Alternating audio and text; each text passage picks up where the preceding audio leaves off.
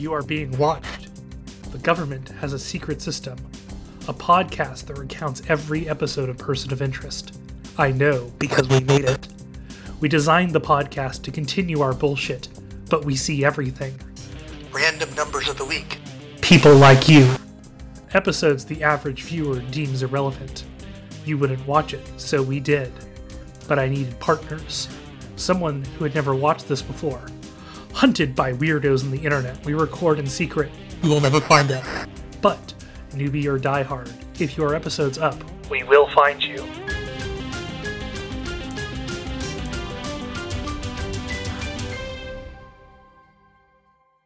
Hello, and welcome to the Library for Podcast of Interest. This is a rewatch podcast for Person of Interest featuring two veteran operatives and one newly initiated.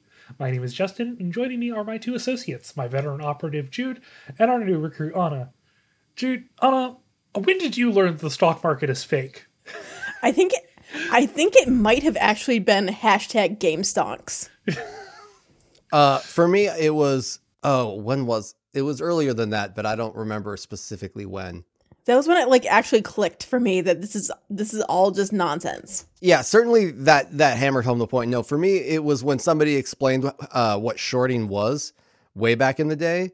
Like just the concept of shorting was spectacular. This is a whole thing that you can do. You can just take money you don't have and like I don't know.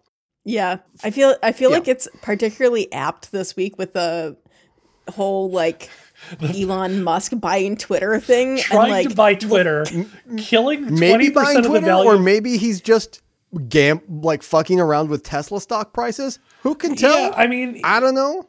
yeah.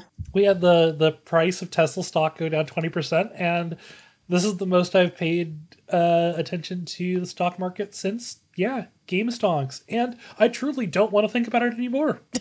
Yeah.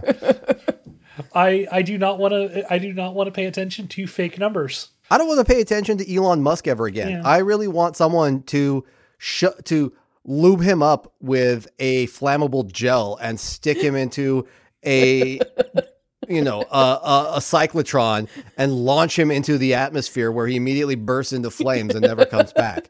He just just flies out into space. It's like the space version of the the Viking funeral, right? Yes, precisely. He's fucking racist enough to appreciate being a space Viking. I look forward to getting like at least three snarky comments from our from a a listener about defending Elon Musk's honor. Listen, about how he's not actually a if racist. you if you survive through Babylon Project and you support Elon Musk and you have beef with us, enjoy your block if you come into my mentions. I run Yeah, the that's- I run the Twitter account. If you come into my mentions, I will rain fiery hell on you. Fire and shadow, one might even say. I will I will come down on you like a Taco Bell bowel movement. God. Um, speaking of Taco Bell, I have another segment. We have a Baja Blast sized episode of first a podcast of interest today. we do. We are covering not one, not two, but three. Count them, three episodes of Person of Interest because we're in like the the the back half of season one where nothing's really happening. It's called the mid-season doldrums. Yeah, Uh, my theory is that they figured out they, they had figured out uh, about halfway through season one where they were gonna like they had gotten like they figured out what they were gonna do with season two and they were like oh cool. And so they were all writing all the good stuff in season two and they were like oh let's let's give like the boring episodes let's like they had, they were really phoning in these number of the week episodes I mean, uh, some of the early get through to the season two really phones it in as well, yeah as we'll see. But none, none of these were like bad. yeah they're not bad they're just we'll we'll Eh. see we'll get into it and we'll talk about it Yeah. Yeah. Um, so we're covering episodes 15 through 17. Um, Blue Code, Risk, and Baby Blue. I've got the first one, Blue Code, uh, written by Denise Thé. I believe she's written a few of these. Yeah. Uh, She's- she's directed by David Von Ancken. She's a producer on the show. that makes sense then. Yeah. Uh, this week's number is Mike Cahill, aka Daniel Tully. Mike is an undercover cop trying to get to the top of a smuggling empire uh, led by someone named LOS, who turns out to just be the CIA selling drugs to fund their war on drugs. I don't know. This whole subplot where it's like, it turns out to be the CIA. I, I will explain this once you're done. Hashtag Dumb. MK Ultra. Yeah, I mean, I I get that this is like based on realish stuff because I know that the CIA like does in fact or did in fact does in fact may still in fact uh, I'm like, your use of the past tense here like is wounds very me. dubious, very dubious. I'm aware. Anyway, while helping Reese keep Mike's cover protected, Fusco uncovers a mole in IA and is saved from a shallow grave by Reese, who then leaves him with the corpse of said mole uh, as a way to get him into HR. Fusco is forced to ask Simmons, an old friend who works with it, the organization, for help as a price to get to join. In our flashbacks for this episode, Reese and Kara meet up with Snow, banter a little bit about murdering their prisoner extrajudiciously, complain about having to work in this shithole country, which turns out to be New York. uh, and then Reese goes to a bar where he conveniently bumps into his ex Jessica's new husband, Peter. Before he does anything stupid, Kara shows up and convinces him to leave. So okay, I I, I just want to go on the thing about Yes, please The- the explain drug thing. explain this MK Ultra CIA drug money. Oh, it's I mean it's super simple. I mean the CIA to fund their many operations with whatever Congress gives them takes that money, decides traffics drugs and reinvests that money to go murder people. I mean it's really I mean it's that simple. It's really that's what they're here for. Is the CIA has trafficked in drugs for I mean we can prove at least since the 80s. Yeah, like Uh, 40, it's 40 50 years. yeah, know, it's been probably a lot longer. Um, but th- that's how they get more money, and that's how they run stuff off the books. And uh, it's only slightly horrifying. Yep. The more much much more interesting plot in this episode, but than anything else by a wide margin is uh Fusco.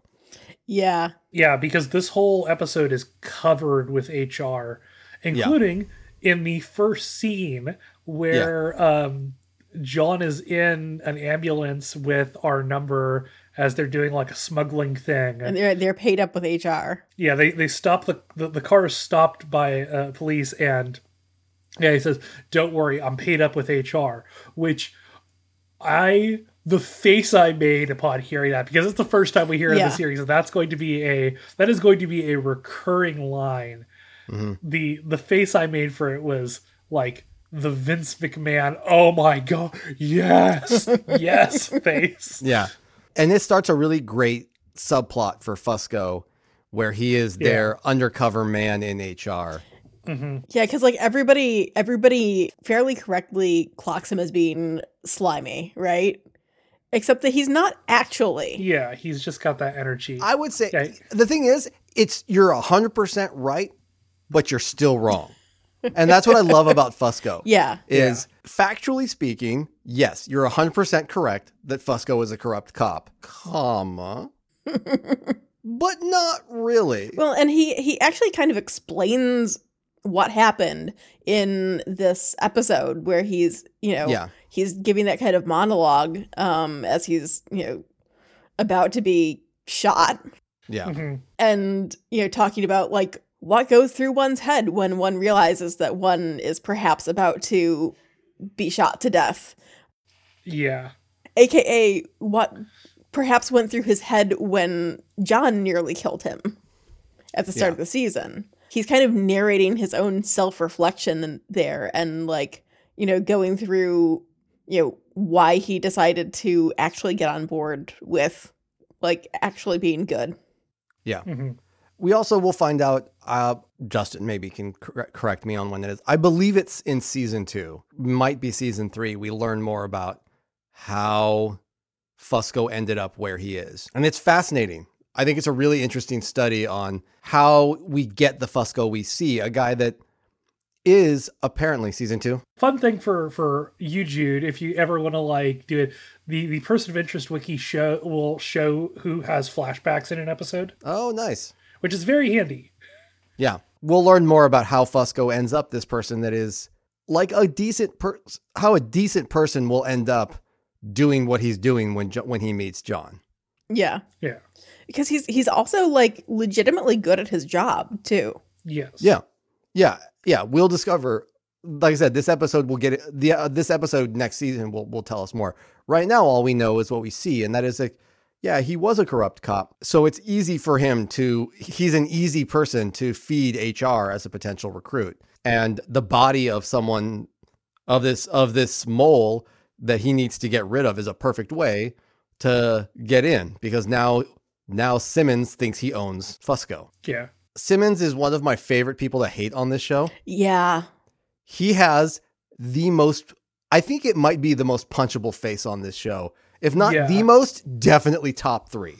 Where, whereas Fusco has like the um, Italian American cop look, Simmons is just like the most Irish cop you could like stereotypically imagine. Yeah. Mm. See, see, I look at him and I kind of see, you know, what runs through my head is the the joke about how you know why there aren't uh, shirtless police calendars the way there are shirtless firemen calendars, which is that they're all covered in Nazi tattoos.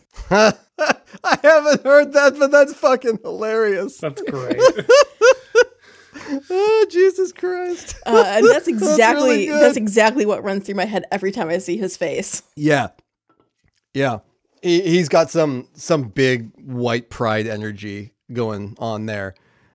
It's like the way that he wears his fucking hat. Yeah, everything about him screams it. Props to the actor. He you you just you just fucking hate Simmons from the second you meet him.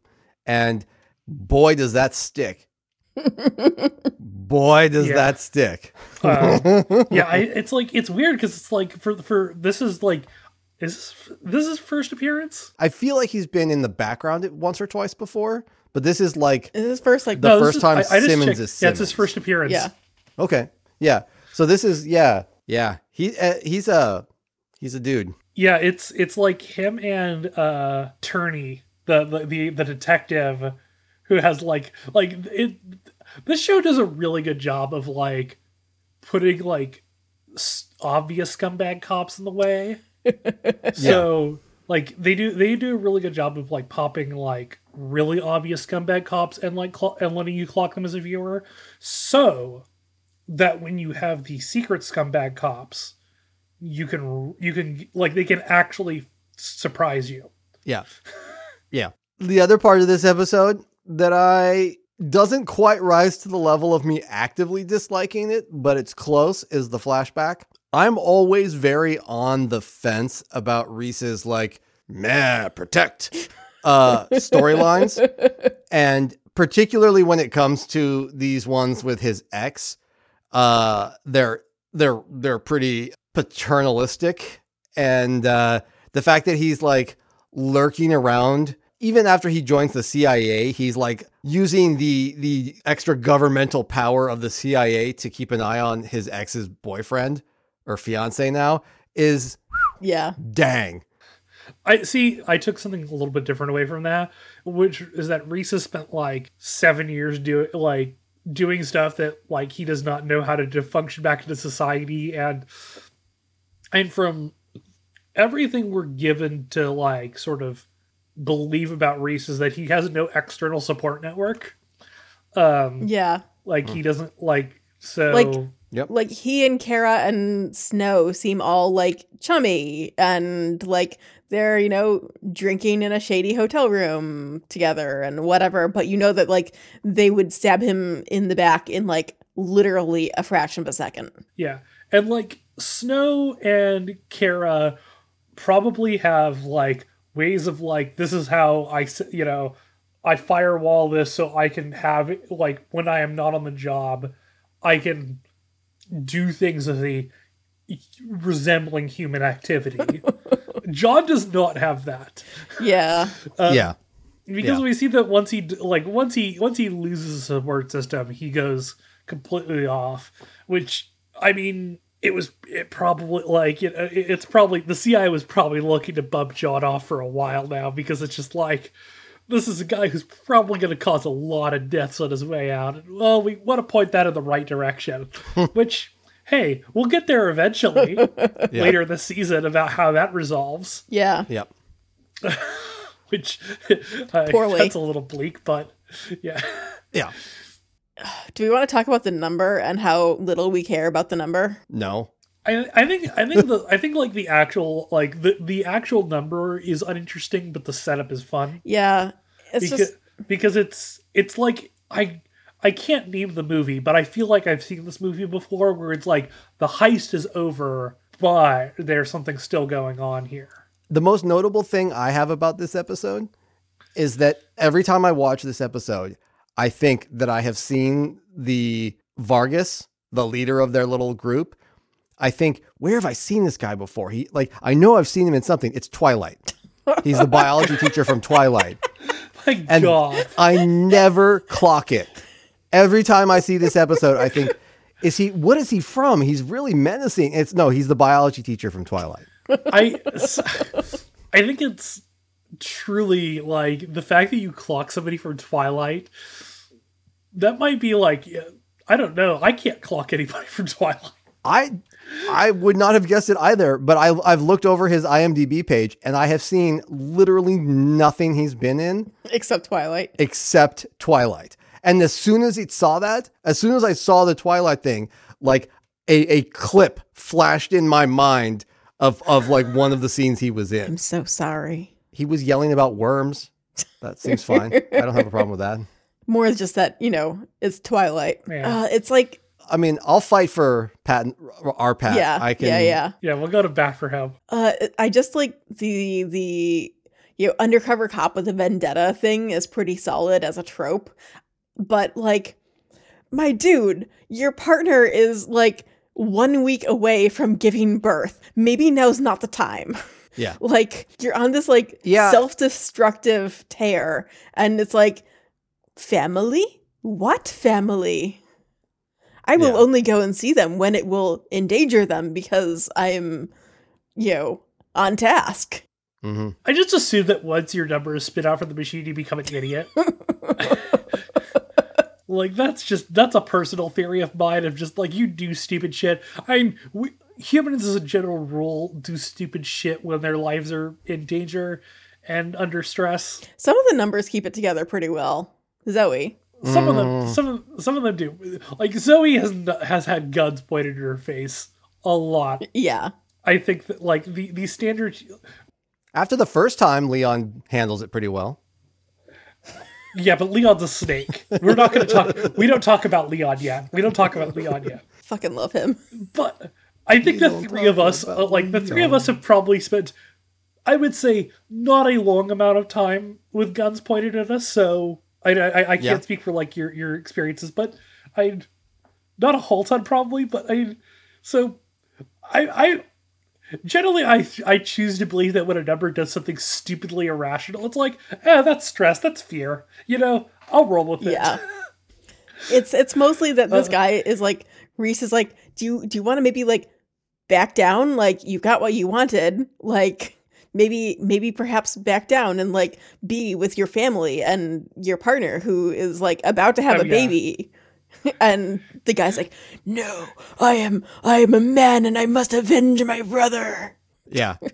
yeah, this is one of those plots that I just I I I don't care about. Yeah. Um yeah. maybe it might be and I feel this way about a uh, a lot about these all three of these episodes. I suspect that to a degree it's having watched this show enough times now that I know which parts of the episodes are worth paying attention to and which aren't.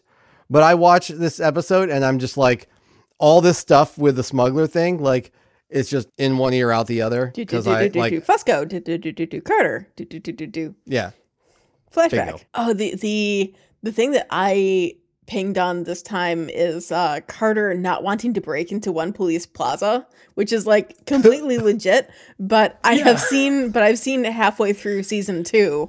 So, yeah Carter's That's called character development. yes. yeah. Or or you know they've corrupted her, one of the two. yeah. But And yeah, that's character development. yeah, corruption is character. Ooh, I like that quote. Corruption is character development. Yeah, that's what I that's what I say whenever one of my whenever one of my characters with dark heresy sprouted off an extra limb. Do we have anything else we want to talk about with Blue Code here? Well, uh, one one last thing is just that when Fusco's in the woods, the music is very good. Yeah, yeah. Shallow grave burying is is uh, fertile ground, no pun intended, for uh, the the composer on this show. They always come up with some good beats for when someone needs got to be buried. Yeah. Oh, sorry. I just realized that I had a couple like tiny, tiny notes. Okay. There's a blonde dude in like the opening scene of this episode who's part of like the smuggling team who just has like the most Joker energy. Oh yeah, the tweaker. yeah. Like he, Yeah. he's like, oh yeah, we should shoot all these people. And I'm like, dude, chill. Yeah. The other thing, like, I got two more. But when they're when they're torturing the dude in New York in the flashback, they're mentioning that he that this guy was trying to sell some software to a foreign government. Do do do. Um, and we know, it, and this is leading up to the Ordos mission, which we will get to eventually later this season. Also, I have Yeah. a question, and if any of my any of our listeners can tell us why, why the fuck are there QR codes on a safe? All of the little all of the little saves in Oh, in good question. 1PP um, have QR codes on them, and this is from 2012. Like, what was Q- what were QR codes being used for on safes for? I, I this, this is like this is a if you have the answer from like a security perspective, I would love to know this because this would be information I would love to use in a future thing, Yeah, I have no idea. and not because I'm trying to commit crimes. I never thought about that. Yeah, it's it's just this weird thing I noticed. I'm like, why are there QR codes? Because I'm like, you know, like go out and Because they can't have information about what's in there. yeah. I mean, but you can scan it. Yeah, that's funny, right. though. Well, like, like exactly, It like probably that. that doesn't- it, because like I was initially like, oh, it can tell you what's in there, and then I'm like, wait, no, that's, Why the, that's the, defeat the the purpose? purpose of the safe. if you maybe have like a two-factor authentication app that you could like like maybe okay maybe i'm going to talk myself into this maybe the internal affairs bureau guys have like a 2 2fa to show like they can scan it pair it with an app and figure out okay this belongs to this That feels this awfully forward officer. thinking for a police department. It's not a I tank. mean- if it were no, no, protecting here's here's here's my here's my rebuttal to that. Mhm. I'm not saying it's not a great idea. I just think that from what I for understand, 2012 it's even for well, regardless of what year it's in, my understanding of how police spend money is on weapons and corrupt things, not on like IT. yeah that, that's fair Look, looking at the guidance of computer that like Carter and Fusco are rocking. yeah Yeah.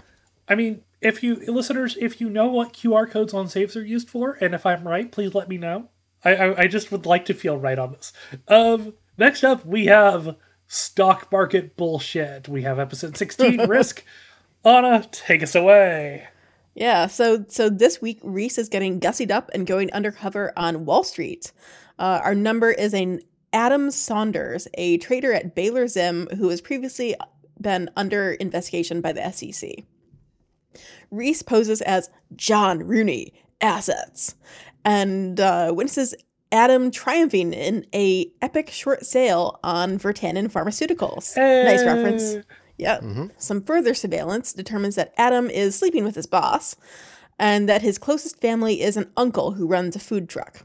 After Adam asks some pointed questions about uh, mysteriously large investments by the firm in Tritac Energy, he is targeted for death and Reese saves his life. They discover that Adam's boss is herself dead, uh, and he was framed for her murder. Uh, so Reese hides Adam in the homeless camp that he used to live in. Tritac unexpectedly takes a nosedive, and they realize it's all a setup for another big short sale. Adam goes back into action, and they identify the culprits, including the SEC guy who is following him, and he earns back the investors' money. Carter, meanwhile, realizes that the timing for all this uh, is a little bit uh, too perfect, and identifies Elias's goon with the scar- scarred face at the scene of the arrests. In fact, picking up the SEC agent who had mysteriously disappeared. Uh, she retrieves his phone from the trash, and Reese calls it and reaches none other but our old friend Elias. Hello, John. Okay, I have a I have a very important question here uh, that occurred to me as I was watching uh, Finch uh, gently reach for Reese's groin while fitting him for a suit at the top of this episode. what is the ship name for these two? Is it I, Reench? I is it Fish? what what is the what is I- I- the personally, I'm I'm from an age when you, Gerald. I'm I'm from like a generation of shipping that like I didn't need portmanteaus. Mhm. when was that? When were- when were portmanteaus not like a thing that that people did? I mean, For that, shipping. I mean, that, like for for for ages, it was like it was just slash. It was Yeah. like like uh, oh, we're gonna get me into some hot takes here. I mean, like it was like Kirk slash Spock, Odo slash Kira. I you just it was slash, and you didn't do this because you wanted to be clear about what was in there. I feel like Fish is pretty clear that we're talking about. I'm gonna Finch just and say Reese. that I w- I prefer the slash name, like Okay.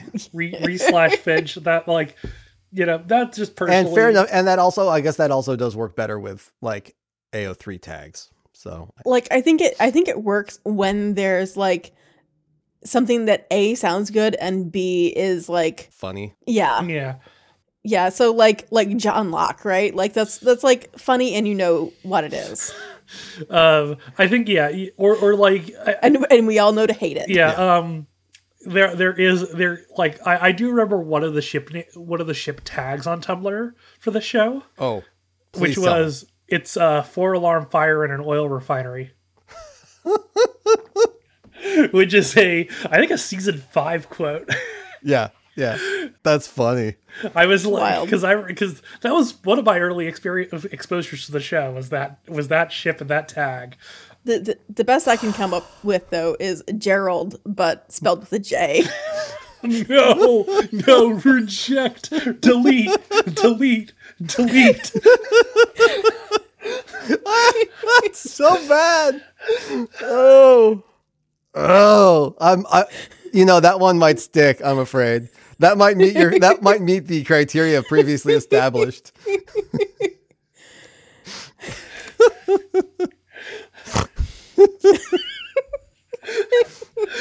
I hate this. You're welcome. I think it's J A R O L D. Yes. I don't. I, I'm just preserving the integrity of this brain trauma. There you go. Yep, there we go. Oh, it's terrible, and I love it. Uh, Um, I mean, I, I'm glad to have contributed something something good to the show. are do we? Ha- is there literally anything in this episode other than? uh, there's the fun little bit with So- Harold as a cab driver. yes. You're starting the meter. Don't forget to tip. Oh, and that John just straight up murders some dudes.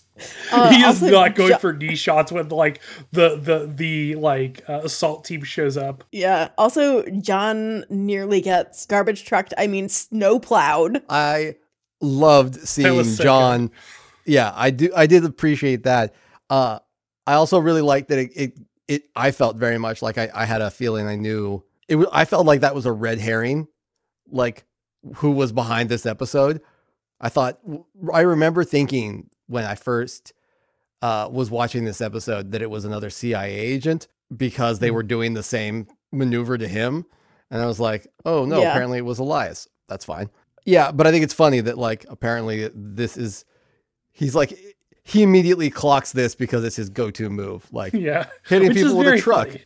Yeah, the the suit the suit fitting bits are really Yeah, good, it, it's I, Yeah, I, I, love knew I knew watching it that you that would be catnip for you. I I, I literally care about the, nothing the, else. the, the cuff needs to shiver on the shoe, not break.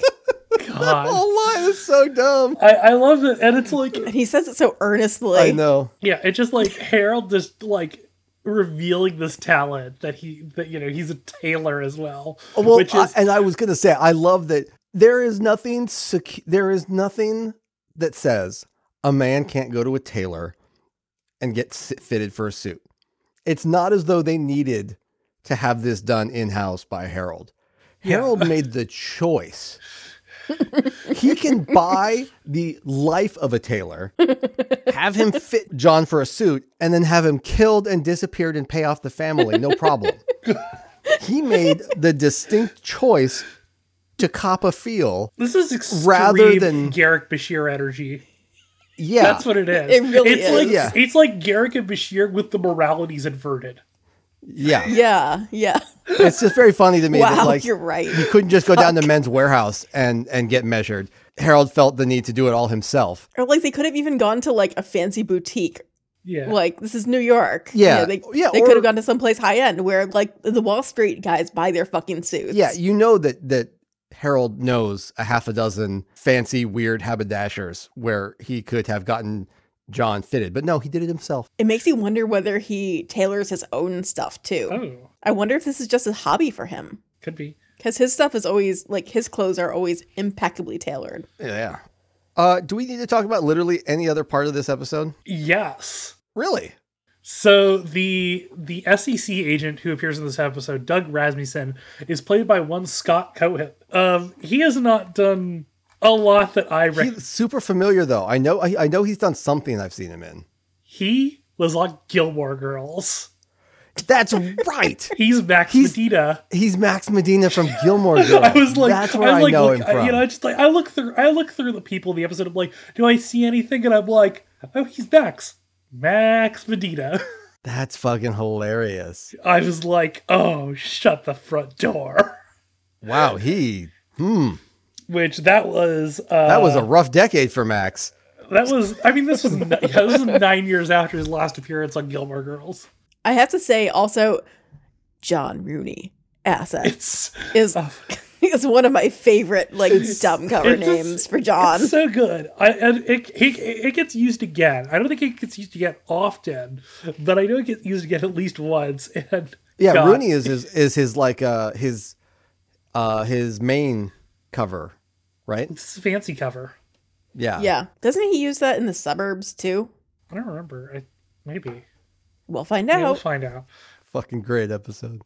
I can't wait to talk about that one. I, I enjoy Carter's monologue at the end when she's like figuring out there's Elias. Um, I also really enjoy her like coming to the crime scene with the dead boss and being like, you know, they were like that that could be planted, like and the the other detective was like, Wow, I would never have thought of that. Yeah. Wow, that's really clever. My favorite part is uh while she's monologuing, uh they're watching the video and Scarface like looks at the camera and is like, "Oops, dropped my phone in the trash. Hope nobody's looking." Like It makes me wonder whether they wanted to John to have that phone. Oh, yeah, no, they- absolutely. I mean, that was my takeaway. Is they absolutely were like Yeah, because they. It was. I mean, that they knew that this would be seen by yeah. someone, by by Like- John, and I mean, the fact that he like looks at the camera and is like, oh, oh, oops. I, I like I gotta like say like as, as much as like Elias is like runs like a tight organized operation, Elias himself is a dramatic hoe. um and he's like, yes, I want to have like a So it's so true and it's so good. it's just like I mean, yes, I'm I'm doing this thing. I just scored millions of dollars, but I want to talk to John. Yeah. Right. How do, I, how do I get a hold of John? I'll organize a, a, a fancy scheme that endangers families, and then I'll have my man make dramatic eye contact with the cam with a security camera and drop a flip phone. how good. many how many scams do you think were perpetrated across New York? How many flip phones are there in garbage cans across New York Oh, waiting so to be many. picked up by John? so many. I'm doing one last scan. If there's anybody like, no, there is nobody interested. You have a note that says Trader Bro is a much more deep Yeah, character. like he's actually first like he's like a nice guy. Like he's not like like for for the person we're originally presented, he's actually like really principled and a really decent dude, which I think is like. Oh, it's a nice. It's like Yeah. I, I'm at least not wanting him to die. At first, you're like, why is he under SEC investigation? Has he done something shady? And it turns out that he's just like under SEC investigation, like because that guy has it out for him and like wants to get an in for his scheme. Yeah. And yeah, I mean, overall, it's just like it's very like overall, he's like a decent dude. He has like a nice sad backstory, which we get about like how his uncle raised him and stuff. And all I could think about in those sad backstory scenes because like ninety percent of them are within like like has a food truck and camera. I'm like, damn, I want a hot dog. I think that's oh, and and like we do have to. I do want to point this out again. John is straight up murdering dudes in this episode Yeah. which Yeah. I think is like mm-hmm. very like he like like there are like these are asshole these are asshole hired guns who are coming into like the sh- like the the camp the homeless camp that he used to stay in and so he is like he is officially like congratulations you've cleared one of my logic gates that allows me to murder people Yeah. There's not. It's a low bar. It's a low bar. like like there are many gate like there like he he's just a logic gated murder machine granted there are many conditions over which he will be like i'm allowed to point my gun higher than your waist Oy. which we will also get in the next episode yeah. I'm trying to figure out where I've seen the guy who plays his uncle before. Because I know I've seen him before too, but uh, it's all stuff that I don't watch. I've never, I don't, yeah, I don't know. Weird. he's the ferry captain in the the, the steven spielberg war of the worlds um which the like that is that's the only thing yeah there there is absolutely nothing on this dude that i that i can uh, I know I've seen him somewhere, but I don't know where. Yeah it's just one of those things that like he has a face Yep. All right. It could be like a commercial or something, maybe. Yeah, maybe. All right. Uh, last last on our docket, we have episode 17, Baby Blue, written by Patrick Harbinson and directed by Larry Teng. Our number this week is Layla Smith. She's a six month old baby. While John is, she is a shelter baby, in fact, who was like left at a hospital and taken in. While John is busy watching Elias's father, Don Moretti, get released from prison, Finch realizes that Layla is being targeted by hitmen at the hospital. So, Finch, in a moment of brilliant, brilliant um, improvisation, Panic. decides to kidnap a baby. As it turns out, the baby is the illegitimate child of a construction magnate, Adnan Petrosian. His wife, as it turned out, had the hit place to make the baby disappear after the mother, Petrosian's receptionist, was murdered in a fire. Meanwhile, John and Carter have put Moretti in a safe house with Carter's friend in Vice, uh, Detective Szymanski. Everything is going all right until the kidnappers get the baby. John is able to take take down the kidnappers, but only after making a deal with Elias. Once Layla is saved, however, Elias double crosses and locks them both in a refrigerated truck to get Don Moretti's location. John cracks, divulges the safe house's location, and uh, Elias is able to get to Moretti and abduct him. Szymanski is shot, and Carter starts to think, hey, maybe I can't trust this weird psychopath spy who keeps shooting people in the knee. there is a lot in this episode about where Yeah. where they are dealing with a baby, and it's very funny.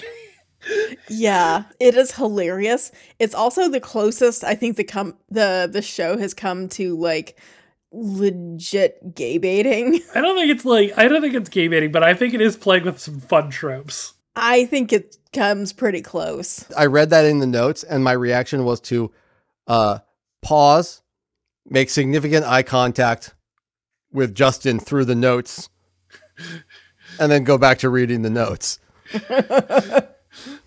I mean, like they're gonna have their baby eventually, but we're not gonna talk about that ne- yet. Wait, what? No, uh, no I just mean the best boy, the best boy. Ah, Yeah. okay, They- okay, they- okay. they- instead of instead of like actually adopting, they do the lesbian route. Ah, there we go. Yeah, and it's also not the most. It's it, neither is it the most gay baiting thing in this show. True, but like it definitely plays specifically on a bunch of the tropes of like gay couple adopt a baby. Yeah, But they're never like actually together in like a scene, like or, or they're never like interacting in public while they have the baby together. No, they're out they're out with the baby when they see Carter and like people are come I think that there's somebody who comments on it. Okay, John has John has the baby in a like the chest snuggie okay I don't remember. when they're out like that feels so reckless. Why would you strap a baby to John's chest? Maybe, maybe, That's the, like- maybe the And he's like, Was there not a and- was there not a box of dynamite you could stick it in? I That mean, feels like it would have been safer. And he's holding the baby's hands to keep her warm. Like it's very cute. maybe maybe it's a Kevlar line Snuggie. Probably. I mean, it would have to be. They, they have there's some very cute like little scenes in this like the play there's a playpen made out of books. That's my favorite part of the episode. Yeah. I mean, like, honestly, it's not bad improvisation for, like, you know, for, okay, we suddenly have a baby. What the hell do we do? Yeah. We have not been preparing for this for, Yeah. you know, some amount of months. I love the sketch too. Oh yeah, the little po- the, Yeah. the, the crime sketch where it's like the most Yeah. goblin version of Finch possible. Yeah. Meanwhile, Finch does a pretty good job undercover as a doctor. Well, yeah, Finch he is- has the white lab coat, so that makes him impervious to Inquisition. I f- we've talked about this before, but I really do think it's funny how as long as he can pull on this like veil of innocuousness, Harold is extremely good in the field Yeah, because Yeah. that's that's his life. He has been like hiding behind innocuous pseudonyms his whole life. So as long as he's still doing that, it's second nature to him. He's actually quite good at it. It's when he has to like not do that, when he has to be something else. it's when any amount of danger is is introduced into a situation, then it's Yeah. it's the Spider-Man throwing a duffel bag full of money out the window. Yeah. Yeah. Well, because that's that's the whole point of his disguises is to not deal with that. So Yeah, but he he has like the the perfect mixture of like caring and tired and just a little bit dismissive. Yeah, yeah, it tracks with most That doctors. it really I've met. works. I do love. There's a scene where like uh, Carter goes to like the the mom's apartment, and the fire the fire marshal, like I this is a weird trope, but like fire marshals and coroners have like the exact same energy of like highly specific knowledge, weirdly blasé about like horrific things, and mm-hmm. like it- Yeah. yeah, it's I don't I eh, like the the the fire marshal of this episode just has like this weird energy about him. He's just a funky guy, and I like him. John Harold, why did you why did you discount the sun so quickly though? Because like the sun could be into more than just dudes, right? Because it, Some because bi it's erasure like in this episode. yeah, for I sure. mean, Yes. I, I'm gonna just yeah, it's like if we if we if we yeah, it's it would have been like it would have been very nice of like ooh maybe the sun's like a total player, but I mean. I guess in tw- uh, it was 2012. it's 2012. I'm like, I, okay, sure, we can just like, okay, like, oh, through social media, we have found very little interest in women. Okay, we're good. yeah. yeah. I'm not asking for a lot. I mean, hey, that's the most gay. That's that's the most actual textual gay shit we've seen on the show. Yeah. I I don't. I don't like. I don't put a lot of these writers. It's like I know what you were. I know you were dealing with. This was CBS. It was 2012. Also we know we know things about one of the actors. Yeah. So Um, and besides, like if you wanted, if you if you wanted, uh, no, that was sorry, that was the CW. I'm I'm I'm getting my networks mixed up. I was about to make a supernatural joke. the only show that continues to queerbait people a year after it went off the air. In his defense, I do think it was unintentional. I feel bad for the poor the poor guy. I don't think he I meant it's- to do I- it, but it's hilarious that he Yeah, did. the, the supernatural fandom is like the Sideshow Bob, st- like in a parking lot full of rakes. Yeah. Just everything associated with that show is so funny. No. It's absolutely. and you're yeah. thinking it's like, oh my god, they can't do it again. Oh my god, they stepped on another rig. Yeah. uh, do we have anything more to say about this episode? just like I, I I love the end where it's like, will we ever have kids together, Harold? Please tell me yes. I I do love how they just like absolutely like they- they're they're like anytime like they have any head of domesticity, it's like, don't we wish don't, don't you wish we could do that? Hmm hmm hmm hmm. and it's like John is just like throw me a lifeline, Harold. I want to be normal, and Harold's like numbers, bitch. Oh man. Oh. Just wait until we get to Best Boy though. Oh gosh, yeah. So, um, I don't have anything else. These are like, Yeah. like I think I think like we put it good at the top of the episode of like these are three like fun episodes. There just isn't a lot to them. You you have something in the notes here with the with the freezer thing, Jude. Yeah, that yeah, I yeah, let's The last time I watched this series critically, not like picking favorites to put on in the background while I worked kind of watching. I didn't have a kid and that has really changed a lot of how I watch TV and I find that even seemingly and I'm going to put this in air quotes casual child endangerment hits much harder now. I have a I have some particular stuff around like small children crying. My son's heart surgery, he came out of the anesthesia uh, and had some complications with the, with the anesthesia and spent about uh, 9 hours like just groaning and and crying and like trying to like wake up. And so that sound of like a a small child crying like gets under my skin real fast.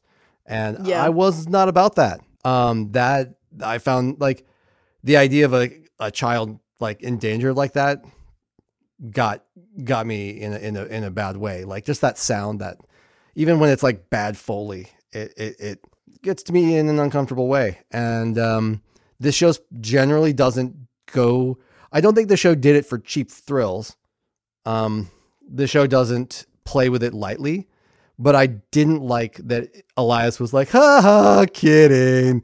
I never actually put her in danger." And I was like, "Well, you I mean, you, you you already did. you though. kind of fucking did, you douche na- douche nugget. Like, kind of fucking did. So fuck off.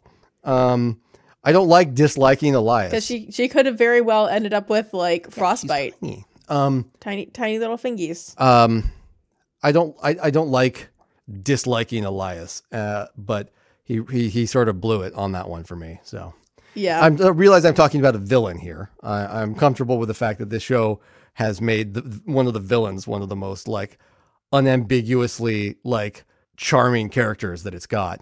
But anyway, if this were in role playing games, we have safety tools and content warnings and stuff like that. And I usually put harm to children on that list. And uh, this episode almost hits that line. It's like right up to the line of comfort for me, Yeah, where it's putting I wouldn't in peril. in peril, like, Yeah. and I, I was fine watching it, but I, I, I didn't enjoy it, and it t- changed the episode for me. yeah. The part that like got me even more than like the freezer is when she's like in the duffel bag and crying. Yeah, And that is the moment where Because- John is just like, all right, murder time. Yeah, yeah, yeah. I, I just don't. Yeah, it, it, the the crying is hard for me. Um, Yeah. that's a hard one, and I don't want to make it seem like you can't put like a, a you know crying in a TV show. There, there's just certain times when I find it more distressing than others, and for some reason, this episode sort of tweaked it. So There's a there's a lot for a fairly substantial chunk of action, yeah, um, I think we will. and perhaps we should put a content warning on the uh, you know, I think for watchers. discussing yeah for watchers i would say if you were if Yeah. you if you have a thing about it i would be a little wary of it going in so yeah. Yeah, Um, I think there's only like I think there's only like two more episodes that even have children's numbers in it with Yeah. the show, the rest of the show. yeah they don't mess around with it too much after this Yeah. um thankfully i think the rest of the season is pretty good Oh yeah. i think we we the next episode is a is a significant step up in fun Yeah. and then that's identity crisis and then Fla- uh, flesh and blood uh, is another banger elias episode Yeah. and then we get right into the finale Yeah. into the the run up to the finale so we're we're in good shape there uh and then we get into season two yeah. going quick So, um, we are going to be covering uh, episodes 18 and 19 on our next episode. Those will be Identity Crisis and Flesh and Blood. Until next time, you are being watched. Da-da-da, da-da-da. Da-da-da, da-da-da. The Babylon Project is an independent production. All views expressed on the show are our own. Clips from the original show remain property of the original owner. Music information can be found in the show notes. The rest of the show is licensed under a Creative Commons 4.0 share alike no derivatives license.